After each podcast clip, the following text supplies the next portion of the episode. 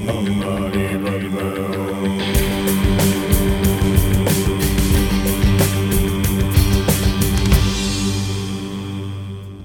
2021 roku dr Sara Wiktor z Departamentu Nauk Psychologicznych Uniwersytetu Texas Tech wraz ze swoim zespołem przeprowadziła badania na niespełna 1700 studentach, absolwentach i doktorantach kierunków psychologii klinicznej, poradniczej i szkolnej. 80% badanych wykazywało problemy ze zdrowiem psychicznym, a prawie połowa, bo 48%, miało zdiagnozowane zaburzenia psychiczne. Przy czym w większości przypadków najczęściej pojawiały się stany depresyjne, zaburzenia lękowe oraz myśli samobójcze. Wniosek jest czysto arytmetyczny. 8 na 10 przyszłych psychologów, psychoterapeutów czy wykładowców psychologii w Stanach Zjednoczonych i Kanadzie doświadcza tych samych problemów, z którymi będą się mierzyli u swoich pacjentów. Badania Sary Wiktor potwierdzają wyniki uzyskane w badaniach przeprowadzonych w 2006 roku przez brytyjską psycholog z Uniwersytetu w Glasgow. Po przebadaniu 253 osób rozpoczynających certyfikowane kursy psychoterapii, okazało się, że u 74% badanych głównym powodem, dla którego zdecydowali się na karierę psychoterapeuty, były własne problemy związane z zaburzeniami psychicznymi powstałymi w efekcie doświadczonych traum i zranień. Tutaj również wniosek możemy zobrazować czysto statystycznie. Trzech na czterech psychoterapeutów w Wielkiej Brytanii tak naprawdę kwalifikuje się nie tylko do roli pacjenta psychoterapeutycznego procesu, ale w wielu przypadkach również do interwencji klinicznej. Termin ranny uzdrowiciel pojawił się w pracach Karla Junga, gdzie czytamy, że rana tworzy uzdrowiciela, więc sam fakt doznania zranienia budzi w zranionym potrzebę niesienia pomocy innym, a wówczas własny ból uzdrowiciela staje się miarą jego mocy uzdrawiania. Zaś proces analitycznej pracy z pacjentem składa się również z analitycznego wglądu w samego siebie. Jung, jak łatwo się domyślić, oparł się tutaj na mitologii i najprawdopodobniej do psychologicznego konceptu rannego uzdrowiciela posłużył mu grecki mit o Chironie. To jeden z nieśmiertelnych centaurów, który przez przypadek został ugodzony strzałą Herkulesa zanurzoną we krwi Hydry.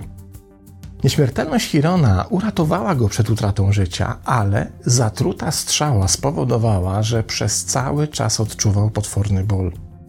Ruszył więc w świat na poszukiwanie sposobu na uzdrowienie. Niestety nie znalazł właściwego specyfiku, ale po drodze zebrał olbrzymią medyczną wiedzę, która sprawiła, że sam stał się wielkim uzdrowicielem.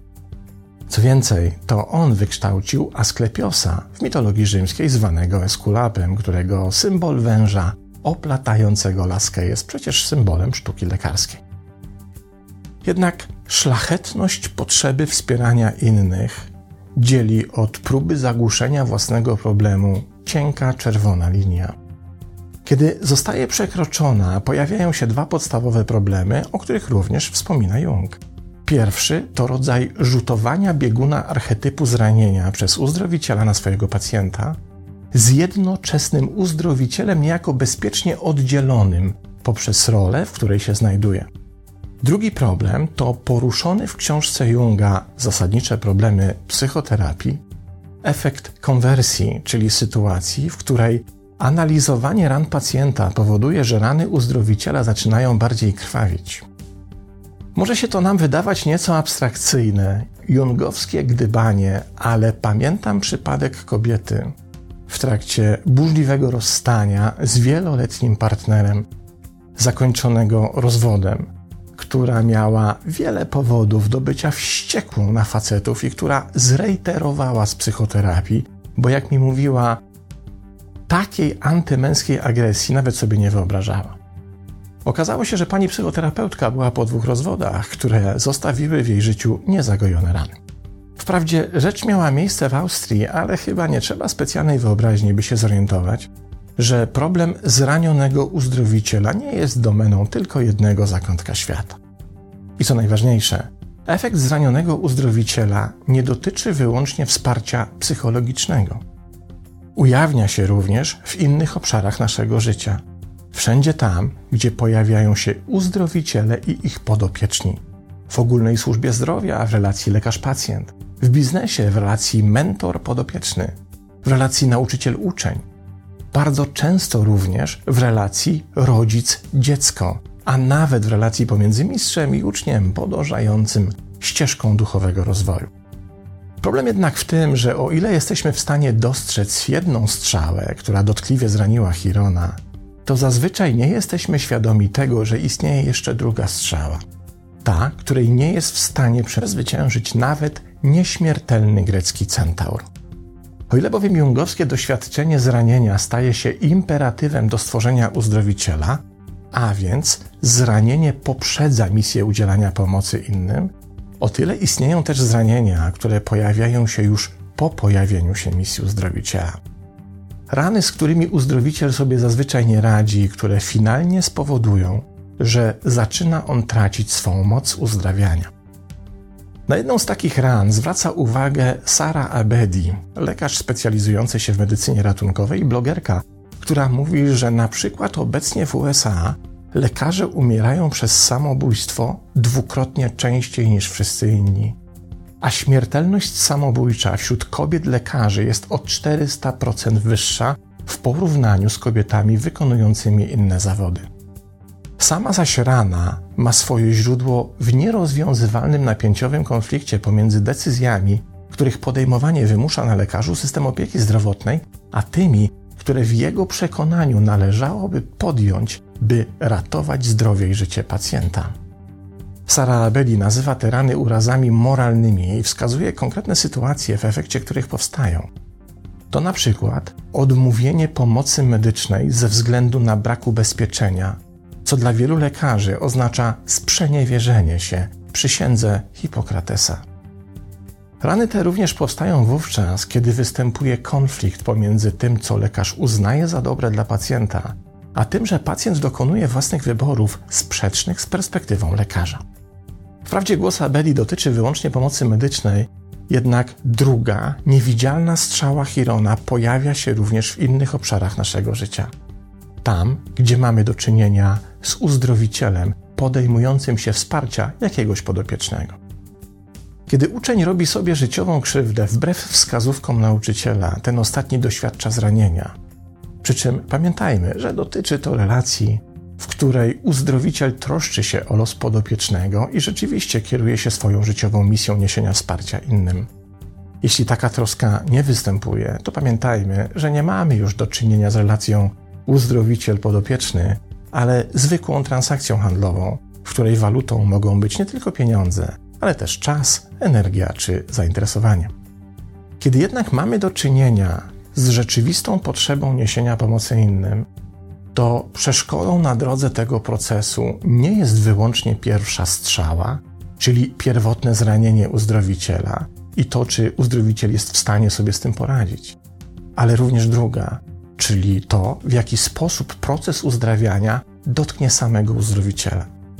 Jednak ani pierwsza, ani też druga rana uzdrowiciela nie przekreślają jego możliwości uzdrawiania, pod warunkiem, że jest w stanie skutecznie zmierzyć się z obydwoma rodzajami bólu i rozwiązać swój problem bez z jednej strony potrzeby projektowania bólu na podopiecznego, a z drugiej strony w taki sposób, by powoli rozkręcające się koło autodestrukcji nie wpędziło go w otchłań wypalenia zawodowego, ucieczki w odcinający od rzeczywistości nauk, czy wyniszczające poczucie beznadziei. Co zatem zyskujemy dzięki wiedzy o dwóch rodzajach zranień uzdrowicieli? W jaki sposób może to zmienić naszą perspektywę widzenia siebie? Pokażmy odpowiedź na przykładzie obszaru psychoterapeutycznego wsparcia jednak nie zapominajmy, że to zjawisko jest o wiele szersze. Otóż obecnie coraz więcej osób decyduje się na skorzystanie z psychologicznej pomocy. Dawny temat tabu powoli ustępuje społecznej potrzebie i staje się ponadpłciowy i coraz trudniej kwalifikowany wyłącznie do określonego przedziału wiekowego. Co więcej, wraz z niepokojem społecznym wieloma negatywnymi zjawiskami, których w ostatnim czasie doświadczamy, musimy się spodziewać niebawem sporego przyrostu tego zainteresowania. Z jednej strony, z ekonomii wiemy, że popyt tworzy rynek, co oznacza, że coraz więcej osób wybierze zawodową drogę psychicznego uzdrowiciela. Z drugiej strony, posługując się wciąż przecież aktualną, co potwierdziły cytowane na początku wykładu badania, perspektywą Junga, im więcej zranionych, tym więcej tych, którzy odczują potrzebę stawania się uzdrowicielami. Skoro tak, to uzdrowicieli zacznie nam szybko przybywać, zarówno tych certyfikowanych, jak i samozwańczych. Kiedy zaś rynek puchnie od ilości chętnych na dany zawód, tym bardziej obniża się poziom wymaganych kwalifikacji, by taki zawód uprawiać. To z kolei oznacza, że niebawem pojawi się na rynku cała masa uzdrowicieli, którzy finalnie mogą przynieść temu rynkowi więcej szkody niż pożytku. Co zatem możemy zrobić? Jak zwykle zacząć od samych siebie. Jeśli więc dostrzegasz w sobie imperatyw uzdrowiciela, to zanim się zanurzysz w tym imperatywie, spróbuj odpowiedzieć sobie na proste pytanie, czy czasem sama lub sam nie zmagasz się z jakimś rodzajem rozbabranej rany, z którą nie potrafisz sobie poradzić?